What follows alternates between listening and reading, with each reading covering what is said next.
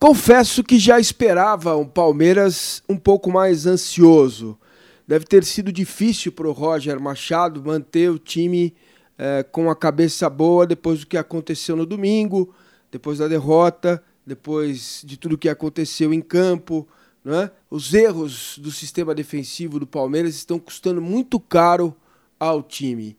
No primeiro tempo, o Palmeiras não conseguiu se impor por causa da qualidade do adversário, que marcou muito bem, e da noite ruim dos seus articuladores, principalmente Lucas Lima e Dudu.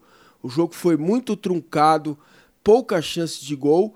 Lucas Lima teve é, uma oportunidade apenas né, para fazer o gol no primeiro tempo e não conseguiu marcar. Bateu na entrada da área, uma jogada do Dudu, e a bola passou pertinho. E o Boca não quis jogar ofensivamente, sequer chutou uma bolinha no gol. Então, um primeiro tempo muito truncado, Palmeiras com muita pressa, muito ansioso, com muita dificuldade para se impor em campo, para levar perigo ao adversário. É, Felipe Melo, disparado melhor em campo, tomou conta do jogo, do meio-campo, jogou pensando no time, marcou e jogou com a bola no pé quando precisou.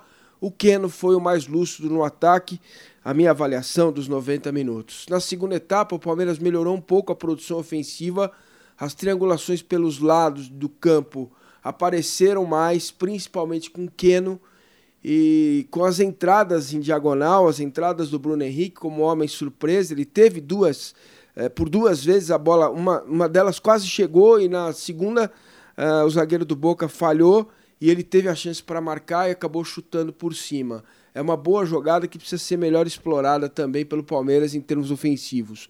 O Roger mudou o time durante a segunda etapa, entraram Moisés, William e Guerra, saíram Lucas Lima, Borja, que jogou muito mal, e o Bruno Henrique.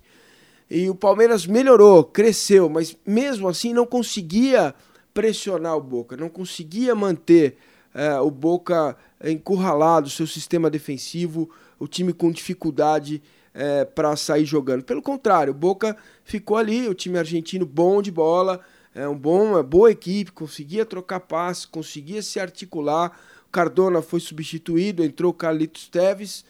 Então acho que o jogo caminhava mesmo para um final sem gols. Quando o Rara, ô oh, Rara, joia rara, hein? Deu uma furada bizonha na entrada da área. O Guerra tomou recuperou a bola, fez o passe em diagonal e o Keno marcou aos 44 minutos. Dois minutos depois, bola nas costas do Marcos Rocha e o zagueiro Antônio Carlos furou também de maneira incrível o gol do Carlitos Teves e fim de papo.